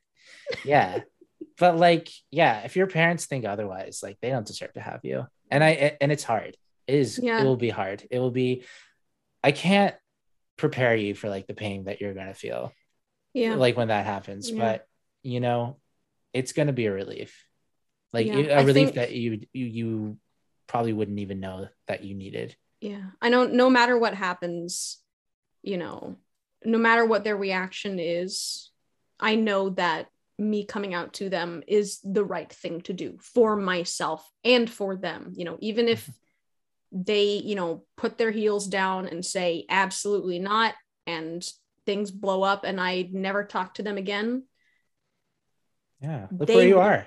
like they'll like I'll I know I'll be okay and it's good for me because I don't need to deal with, you know, that sort of, you know, negativity in my life anymore, but it's also, you know, good for them in that it's to like break things down and be like, "Hey, this is real and it is close to you. This is not, you know, something that you can speak of in nebulous terms. And you're going to have to face the fact that you as a parent were not able to do this for your child. When you know so much of like christianity revolves around like raising up a good child. So it's like a moment of you're going to have to confront this family. You're going to have to it's going to force you to examine yourselves. And maybe it's going to you know cause them to dig into you know dig their heels into the dirt even deeper. Or maybe it's going to you know be a a ping moment where they're going to have to um, look look at their beliefs. I i don't know. But i do know that it, it'll it'll be the right decision Yeah. it'll be the right thing when once it happens Yeah. And look what Yeah. look what you've done. Like look look where you are. Like I'm so proud of you. Like not just like the coming out part, obviously, like that. I'm so proud that you came out and like you found yourself, you know, but everything like that I've seen you in, whether it was the Seagull at East, Eastern when I saw it, like Mhm. from Chekhov, like that was one of the best plays I've ever seen. that one was was, so intense i loved doing that show but i was like oh this is Yeah. exhausting But also like Open Jar, ACTF. You sing, Mhm. you sing oh my god like you sing like an angel like it was it's crazy like and then like you know you're fierce you know like it- and now you came out and Mhm. god knows like where you're gonna go from there who knows who Yeah. knows Mhm. I, I what's his name rock lee that naruto taking off the taking off the the leg weights. Mhm. yeah. You know like i was thinking about it. You should be on shang-chi. Like i oh my you- god. Oh shang-chi. Oh i could have a whole conversation about shang-chi. I know oh, okay brief tangent about shang-chi. Yeah. i know that some people are still having a lot of conversations around like you know orientalism and overly mystifying east asian cultures Mhm. you know and people are like well you know shang-chi you know doesn't take you know this and he's just magical and that's you know promoting bad stereotypes about asia. And i'm like yes i agree with those but also we are finally getting an Superhero. asian superhero. We are showing people that we have interest in this. And yes we can critique it. Absolutely we should critique it. But i think we also really have to support it right now Mhm. because we're at a turning point in in media and we need to show people that hi we're here. Hi we want to be seen. Hi you should also see us. Yeah. So everyone go watch shang-chi. It is really good. Uh it is one of the most coherent marvel movies in a while. Yeah. Um i think like like real brief about shang-chi and i'm actually going to post a review about it um Oh, yeah. real soon i i think it does a really good job of like celebrating like different kinds of asian culture like not just like Mhm. obviously like oh the magical asian like stereotype which you know Yeah. that that's what the mandarin was you know like he was that you know uh fu man like i think Shang-Chi had a relation to like, you know, Fu Manchu back in the old comic, like the the old run. Like there yeah there's a like whole lot of like, like the, there's a whole bunch of like you know asian like stereotyping in there but Oh, like yeah. i think what's cool about it is like it showed a lot of different like asian cultures like there was like the east asia like portion of it but then there's also um like ancient like you know chinese like folklore like that, Mhm. that's a lot of mixing and matching in there but then there's also the modern side which with like Mhm. San, like literally like you know the chinese uh, district in san francisco yeah being like you know like this is a modern this is what modern asian people look like i think like Mhm. it tells its story of representation just a little bit better than black panther which is like strictly like Mhm. very african influence and there were some parts i think where you know there was black lives matter there was you know black Mhm. culture in the united states but uh, it was more like you know african and i was like yeah. Yeah. i think it's really cool we get to see like you know like these um african like accents and stuff like that but i Mhm. would have liked to have seen more like you know Joe Schmo, Yeah. someone that like you know talks like, and it's not like from this magical land of Mhm. Wakanda. You yeah. know? Yeah. but like it was still a good movie, good representation. Oh yeah, Like, it was really good. Love Black, I- Black Panther. both you know both of those you know everyone could endlessly critique you Oh, know yeah. and any sort of you know movie but you know yeah it's it's it's important to show people that we have an interest in these things. Like i was also like when God, like a month ago people were like going on about like um lin manuel miranda talking about a lack of afro latino representation. Mhm. and i'm like yeah no that, that's true. There definitely should be afro latino people in this movie and it's okay to be mad about it. And there's other things that lin manuel miranda has done that are uh, you know not super cool. But we can't deny that he has really paved a path for you know uh, oh this is a, a nice term that uh, uh rico a, a castmate from uh from seattle shakespeare uh the global majority uh which that's what it is and you know trying to Yeah. reprogram myself to be like you know a minority like uh, Yeah. in in this part of the world but globally global majority Mhm. um where was my point going oh lin manuel miranda while i have issues with him has opened up a lot of doors and it has shown people that we should be heard and we want to be heard Mhm. and there's more avenues for that now yeah.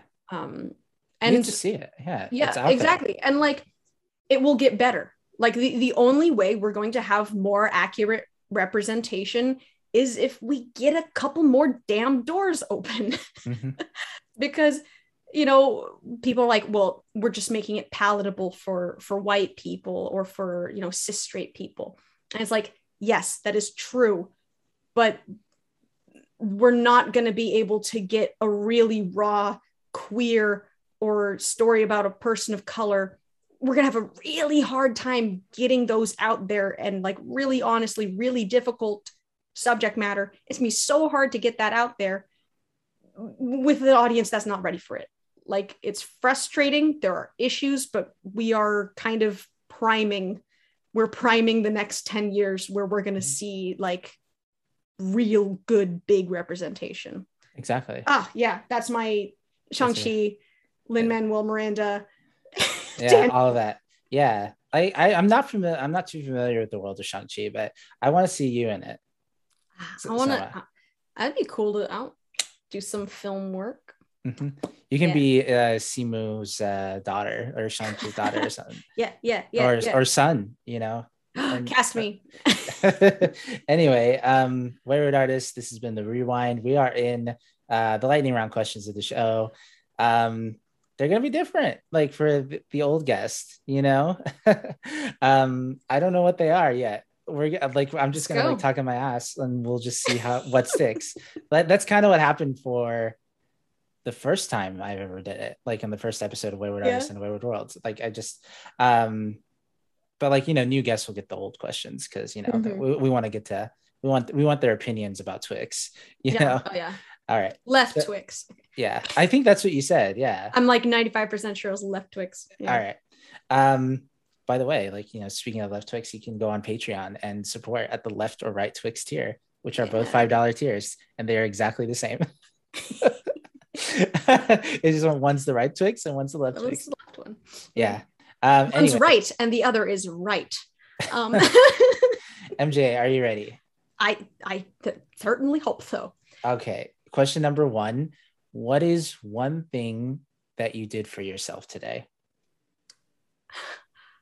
i bought basil and tomatoes so i can eat a caprese in about an hour Oh, I thought I, I, I, I was going down the, oh, uh, they're making like uh, tomato soup or something. nope i'm making a caprese salad Oh, i make a lot of caprese so it's not really that much of an event but it makes me very happy when i just get Yeah. to sit down with my salad What, what, what is a caprese? Like, what's in it? Um, it is uh like tomato, fresh basil, fresh mozzarella. Um, usually people will, you know, toss in some olive oil, some sea salt. I like to throw a little bit of balsamic vinegar in there. It's just like very refreshing, more filling than you'd think because like cheese is in there and it's pretty pretty healthy as far as like Yeah. tasty things go. As far as things that taste that good, Mhm. it's healthy. Yeah. I uh, I had McDonald's. You know. So, um, Sometimes you gotta have them nugs. yeah. I guess like the one thing that I did for myself today was, uh, like I said in the beginning of the show, I bought my ticket to Disneyland. Yeah. I'm going to Avengers Campus. I'm very excited to see Spider Man. oh god, the, the animatronic, the, the, the that yeah, flies around. jumpy, Oh, jumpy. that thing's wild. yeah, Oh, and it's Halloween, so it's gonna be Halloween themed. even Yeah. better. Imagine. Yeah, you know Agatha Harkness is there. Like, Oh, really? um, yeah, she's floating around there somewhere. So I would love to meet Agatha. And also Wow. Sid's there, you know, not just me, Sid, but like Sid from Toy Story. that that oh god. yeah, who I named myself after. Ah! We love to hear it. Yeah, I'm excited to meet my hero. this teen, literally, like, okay, I don't know if you saw the TikToks of it, but like, it's literally a teenage boy. Like, not not really obviously a teenager because, like, uh, you know, Can't hire labor yeah. labor laws, but like, he looked. It's just a guy wearing this shirt and jeans my and a shaved God. head. That's it. Yes, yes, yes, yes, yes, the most yes. simplest cosplay in the world. Skull t-shirt, buzz cut, ready. Yeah. He, that, he must be having the time of his life because like damn i don't have to put on this ridiculous mickey mouse costume every time um question number two and the people at home were thinking like but sid you already asked this question a lot. Here's the thing mj didn't answer. So i'm going to ask them this question. Mj what is a song that describes your life right now? Oh God. Um, I it, I don't know if it it's not like a whole song that describes my life right now, but there's a part in the show Ordinary Days, um, in the song Hundred Story Hundred Story City, where everyone's like singing overlapping each other, and I guess this is actually more like my life as of a couple months ago. Um the song everyone's singing different things about how they feel like they're stagnating in life and how there's so many things in their way and how i just want all of my obstacles to get out of here but also life would be so boring without them. Mhm. and i think I- know that's not like right now because right now I feel like a lot of my obstacles and frustration with stagnation has gone away. But I've had that little chorus bit in my head. I'm like, yeah, I just got out of there. yeah what what's the song called like is it from a broadway show Yeah, um, I, I don't think I actually ever had a Broadway run, but it's an off-Broadway show. It's called Ordinary Days um, by Adam Gwon. That song in particular is called Hundred Story City. It's really good. Also, you right after this should listen to I'll Be Here from Ordinary Days if you haven't already. Okay. Um, it's freaking beautiful song. Nice. We will feature that song in the playlist, Wayward Songs for Wayward Artists, where you can listen to everyone's songs, even from the Wayward World, the Wayward Artists and the Wayward World days. Like every song that describes their lives right now. Mhm. Um, it's fun. It's a hodgepodge. There's a lot of weirdos in there. I haven't updated it. I'm very bad at updating it, but I'll update it soon. Yeah. Um, question number three. Um, what's one piece of advice you want to give somebody right now? Just Hmm. anything. Like it doesn't even need to be like inspirational if you don't, if you can't think of it. Chop off all your hair. Chop off all your hair. Just try it. Do that crazy haircut you've been wanting to do, right? Yeah. Yeah. yeah it's good okay so i had a buzz cut for a while and the reason i had a buzz cut is because during the rehearsals of Heathers i was making jokes about how i'm going to cut all my hair off because i started shaving the sides down shorter and we're like ha ha ha i'm just going to buzz all my hair off mm-hmm. and then after closing night i went back to my apartment ate some cocoa puffs grabbed my like clippers and shaved off all my hair then went to the cast party um and i kept a buzz cut for like a good year or so and the only reason i don't still have a buzz cut is because they needed some options for theater to like do stuff to my hair. So Mhm. yeah, my advice just to everyone just do that wild haircut you've been wanting to do. Just do it. yeah. First of all, your hair is amazing. Thanks. Like it's thick and luscious. Like mine is, but like it's also it's getting pretty heavy. Like I really want Mhm. I need like volume. Like that's what I'm kind of known for. But this is the longest that my hair has ever been. Yeah, it's and pretty it's- long. Yeah, it's it's gonna stay that way. I'm gonna see how long this baby can grow. Heck yeah. I mean, like, I, Yes, shaved yes, the. I shaved the sides because, like, again, you know, we talked about RuPaul a lot because I'm watching it now. Mhm. Um, there's a there's a guy in um, Crystal Methyd, um, who out of drag has a uh, a mullet that looks like uh um you know I I- can't Yes. I can't remember the uh, the artist name you know. Feel the beat of the rhythm of the night. Dun, dun, oh yeah. Dun, oh DeBarge. Yeah. yeah, DeBarge. Ah, be the archer. I can't yeah. I can't remember the name. But it, that's what it looks like. I was like dang you know he really looks really hot in that mullet. The mullet. The mullet is making a comeback, and I know a lot of Yeah. people are mad about it, but I love it. I The think queer- really Here- here's the thing. They're mad about it because the queer people are pulling it off. That's what I'm saying. You know straight people can't pull it off well Oh yeah, queer. We're fashion icons. yes We exactly can, we can. It's not ugly. It's camp. yeah uh he says as he's wearing his nintendo like graphic t-shirt Yeah. and like just joggers fashion icon um question number four um what's the worst thing you've ever eaten Ooh, the worst thing I've ever eaten. Oh, oh, oh. Um, fermented soybean natto. Really? oh yeah natto. like it's a it's very it's it's uh very popular um in japan it's like fermented soybeans and Mm. it's apparently super good for you like it's got a lot of you know obviously it's got like probiotics and stuff it's fermented um and i don't know all the health benefits but supposedly it's like just so good for you but it smells it, it oh it's like like yeast and feet and sour milk. And it's like an kind of odd tannish brownish color. And it's very like there's like the chunks like the, the bean. And then there's like strings of goop like you lift it up and it's just goopy and stringy. And when you chew into it it it it feels like chewing on a glue stick. Like it has got the, the texture of a glue stick. It like sticks to your teeth but it's kind of like pulling and it's ooh yeah i i took like one bite of it. I got about three chews in almost threw up and had to just spit it out. I i couldn't i couldn't. It was yeah. and also it tasted bad. It tasted how it smelled.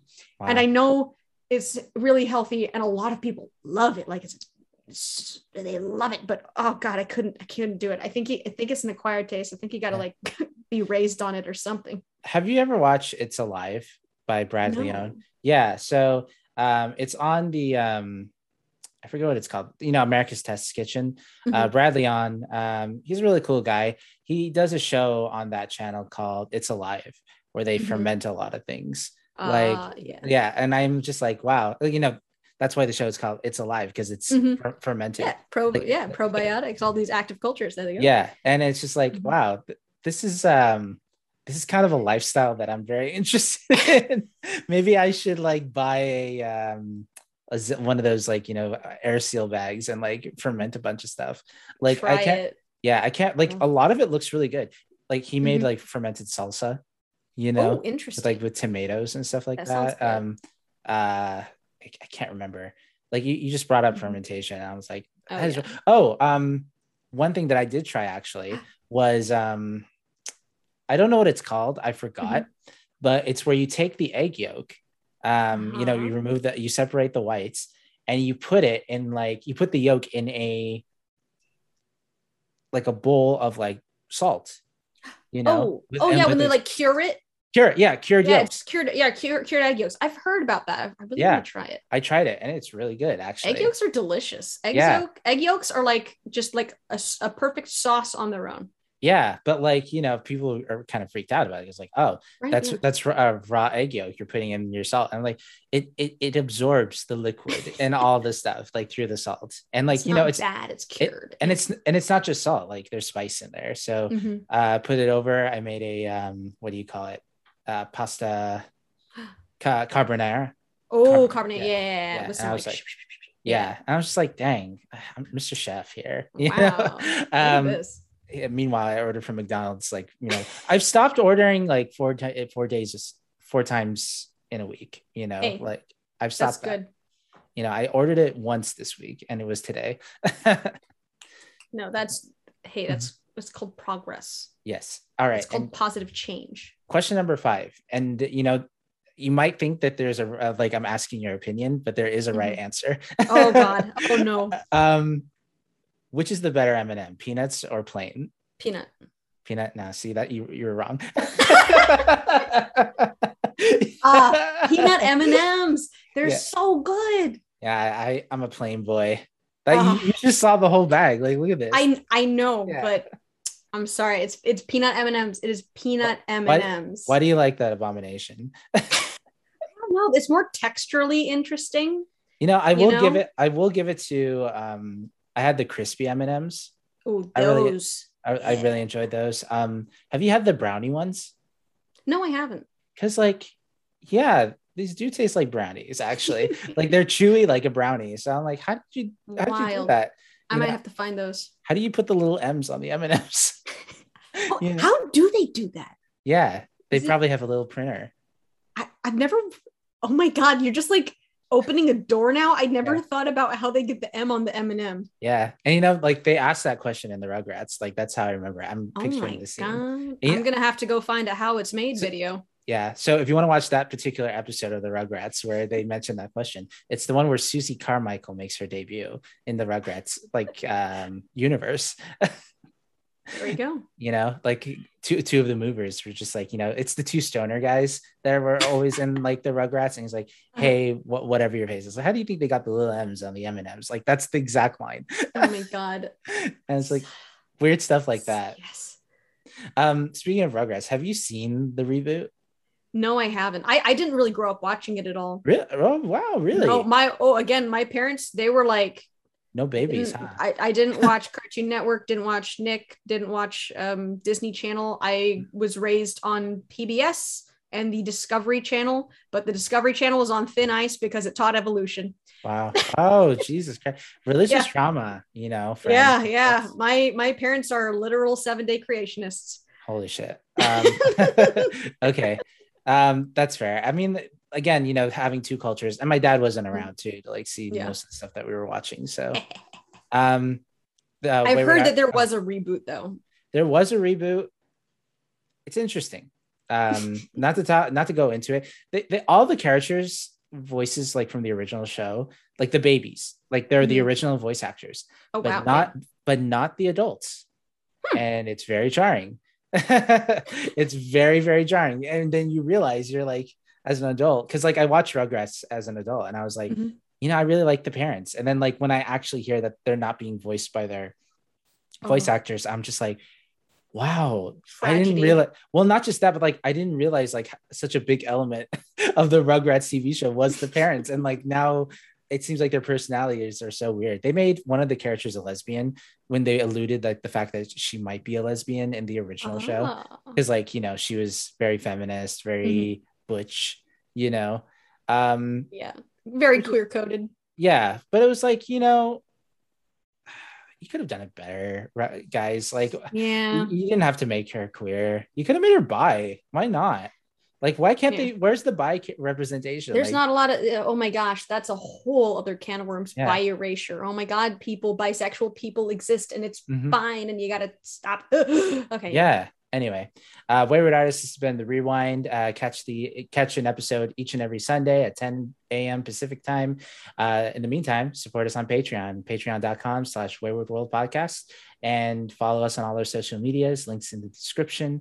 Um, you can catch the show on YouTube and on podcast services everywhere. Anywhere that has anything that has a cast at the end of it, we're there. MJ, uh, any last words? What a good time this has been. Yeah, I, I like this more. I like this more than the first episode that we did. Oh, yeah. Um, we, were, we were still like, you know, and like you were like still kind of like figuring things out too. Like, Yeah. and now you're like settled in it. yeah, this is look at me. I have like a, a studio. Yeah, you've got like a nice little setup in the background. You've got like an arm for the microphone and everything. yeah, a mic. You're like set up. yeah, I I'm trying. You know, I, as as someone who is uh, the second best podcast in the Inland Northwest and uh, nominated for an award for in- inclusion. Like Yeah, I you know, saw I- that. That was really cool. yeah, I uh, you know, you gotta you gotta step it up. You step that pussy Mhm. up, you know. Again, as RuPaul says in the Mhm. RuPaul's Drag Race show. Anyway, um, well, yeah, it was a fun time. That's that's how you want. That's the last word you want to say, or do you Yeah, it's a fun time and chop off all your hair. Chop off all your hair. Yeah, there we go. Uh, on that, just real quick, I agree with you 100%. When I shaved my, whenever I shaved my head, I'm just like, wow, this is a freedom that I didn't know I was Yeah. like suppressing myself with. Oh my god, yes. Like I just I just got a haircut today and I'm like, oh yeah, my scalp is free. Yeah, free." that's how I felt like shaving my sides. You know, Mhm. I shaved them this week, so next week when they're like they, they show more hair, like it's Mm-hmm. it kind it kind of gets to like the length that I want it. Um, but Yeah. I just you know just shaved the sides. Who who gives a shit? There's a Who cares? It's pandemic. hair. It'll grow back. And Yeah, yeah. yeah nobody cares what you look like in a pandemic Uh, just kidding they do anyway uh wayward artist without further ado it's been real